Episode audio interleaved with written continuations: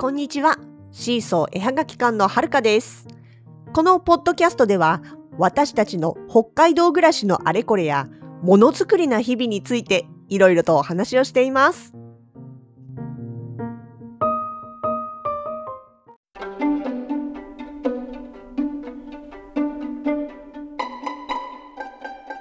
2021年5月になっちゃいました。1日土曜日。日だまりの日。旭川の中和の、えー、坪谷総本店さんの2階ギャラリーで開催しているこちらの合同作品展ですが、えー、1週間の会期気がつけばもう6日が終わってしまいました。残り明日1日だけとなっております。あの期間中のラジログで毎回言っていて恐縮なんですが1週間ってほんとあっという間です。始まったと思ったらもう終わりですよ。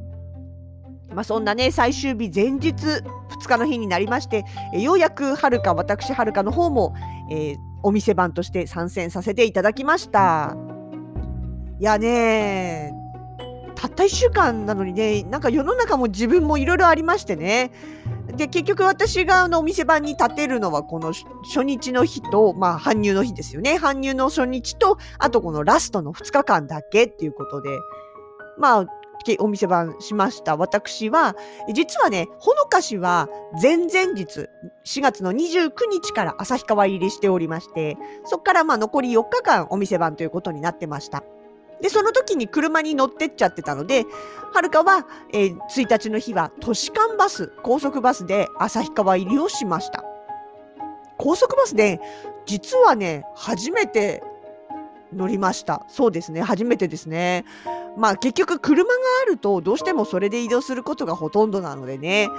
で、あの、今回はね、旭川行きの高速バス、えっ、ー、と、予約のいらない方のバス。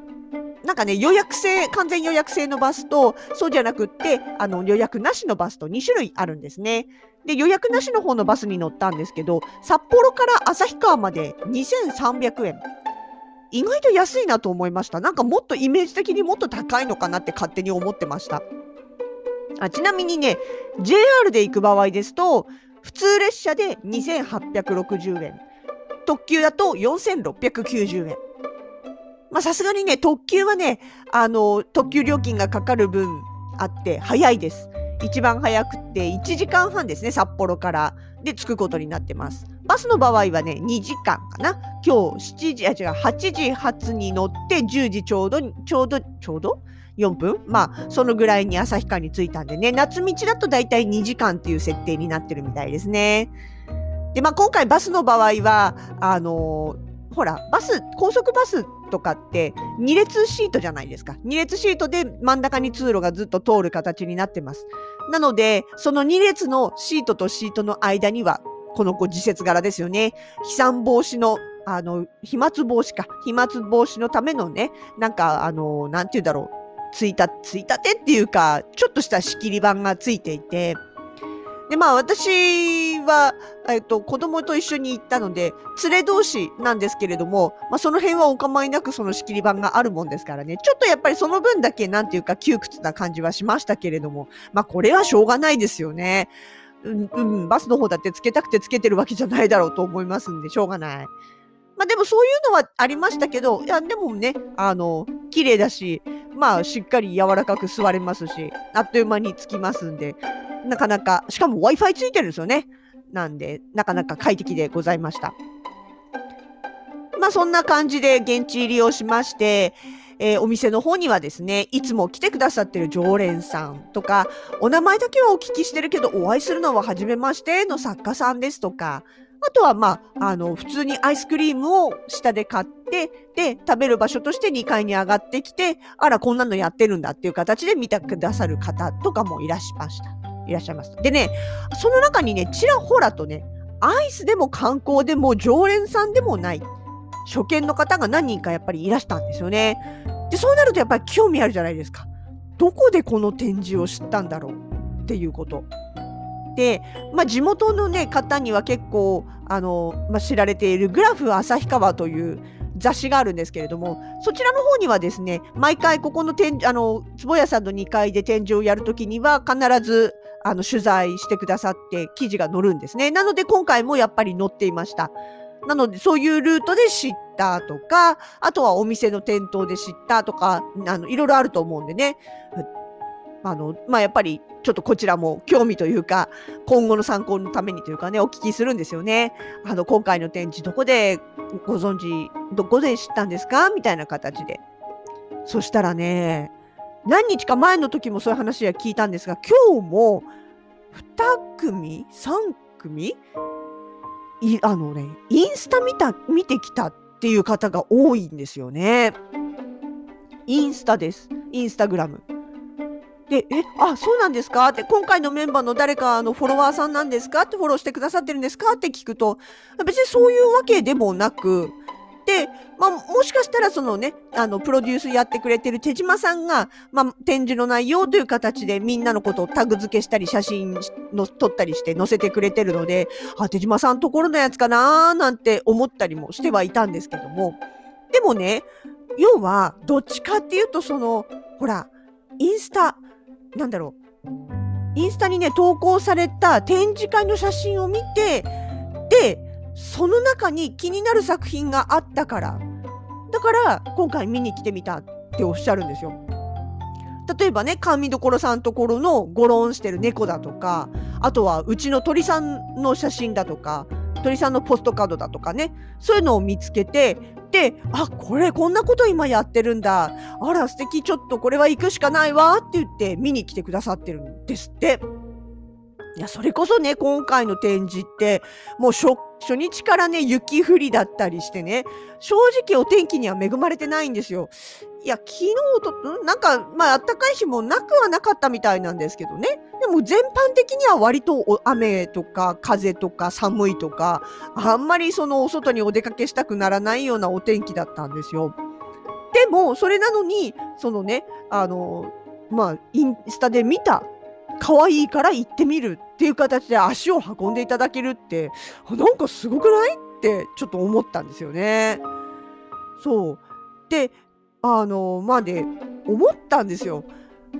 誰のフォロワーさんでもなくそれでもそれを見つけてしかもなんかこう気分的にマッチしたってなんか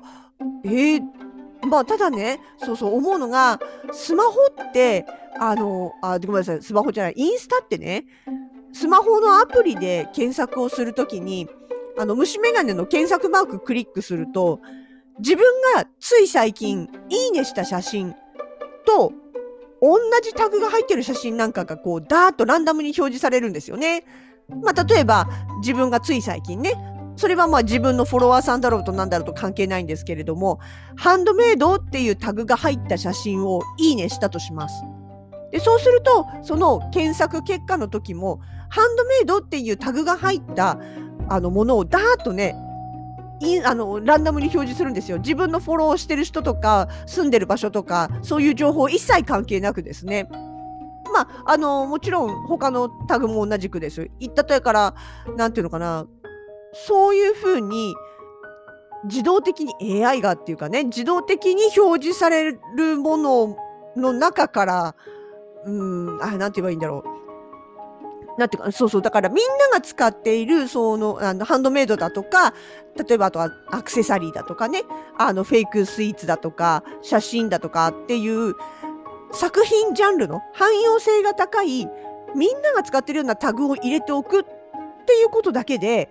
全く知らない人が展示に興味を持ってくれている可能性があるんだなっていうことに気づいたわけですよ。そう。私はね、なんかやっぱツツイッターがね、便利で、あの、ほら、ツイッターって言葉だけとかね、一言だけとか、あとくだらないネタみたいなものをボロッと投下してもなんか許されるっていうか、うんと、要はね、タイムラインどんどんどんどん流れていくからね。例えばそういうちょっとしたことを言ったとしても、まあすぐ、あのー埋められていくっていうか、埋もれていくっていうか、そういう気軽さがあって、割とツイッターを頻繁に使うんですね。で、ただ、まあ、あの、ほら、だってそれこそ写真なくたって別に投稿できるわけだし、逆に言えばでも使う側からしたらもしかしたらそのずらっとね並んだ写真のカタログ共通性のあるタグを持った写真を一目で見ることができる。面白そうだなとも思うことをねこっちがそんなにこう何て言うのかな探しに行かなくっても向こうから自動的に表示してくれて目的のものにたどり着きやすいっていう意味ではインスタの方がもしかしたら使いやすいのかもしれないと思ったんですね。発信する側っていうより受信する側のあの、まあ、便利さっていう意味でね。そうそう。だからそういう使い方をするとインスタっていうのはタイムラインに流れてくるものをただ眺めるだけじゃなくって自分の知らないあ自分の欲しい情報をね積極的にしかも効率よくね探すことができる手段なのかなってちょっとねそんな新鮮な発見をしました。まあ、発見っていうかいや確かに言われてみりゃそうだよねとは思うんですけどね改めて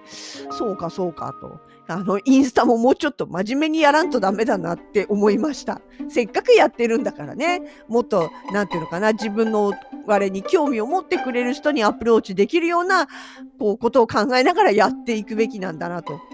なんか本当改めてこうインスタのね何て言うかな実力っていうかそれをちょっと感じたお店番でございました。いや確かにね。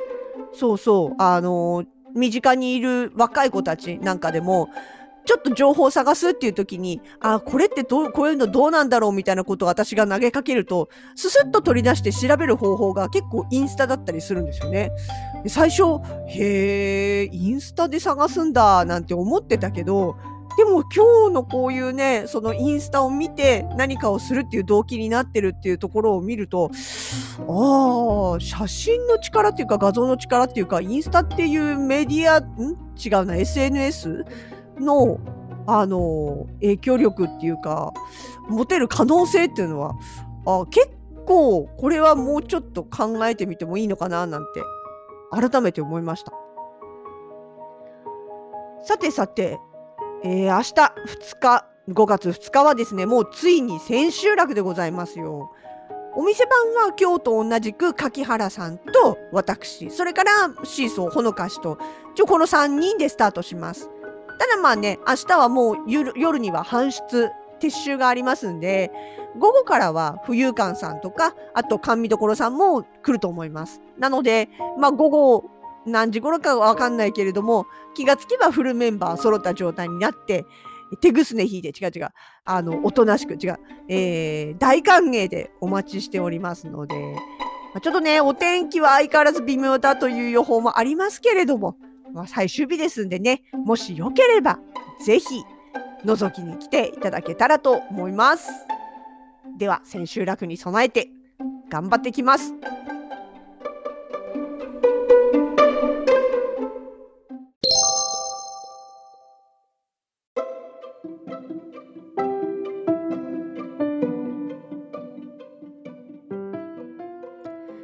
シーソーのラジログでは皆様のご感想をお待ちしております。ボイスはもちろん、Twitter や Instagram、Facebook ページなど各 SNS からのコメントでもお気軽にお声をかけてください。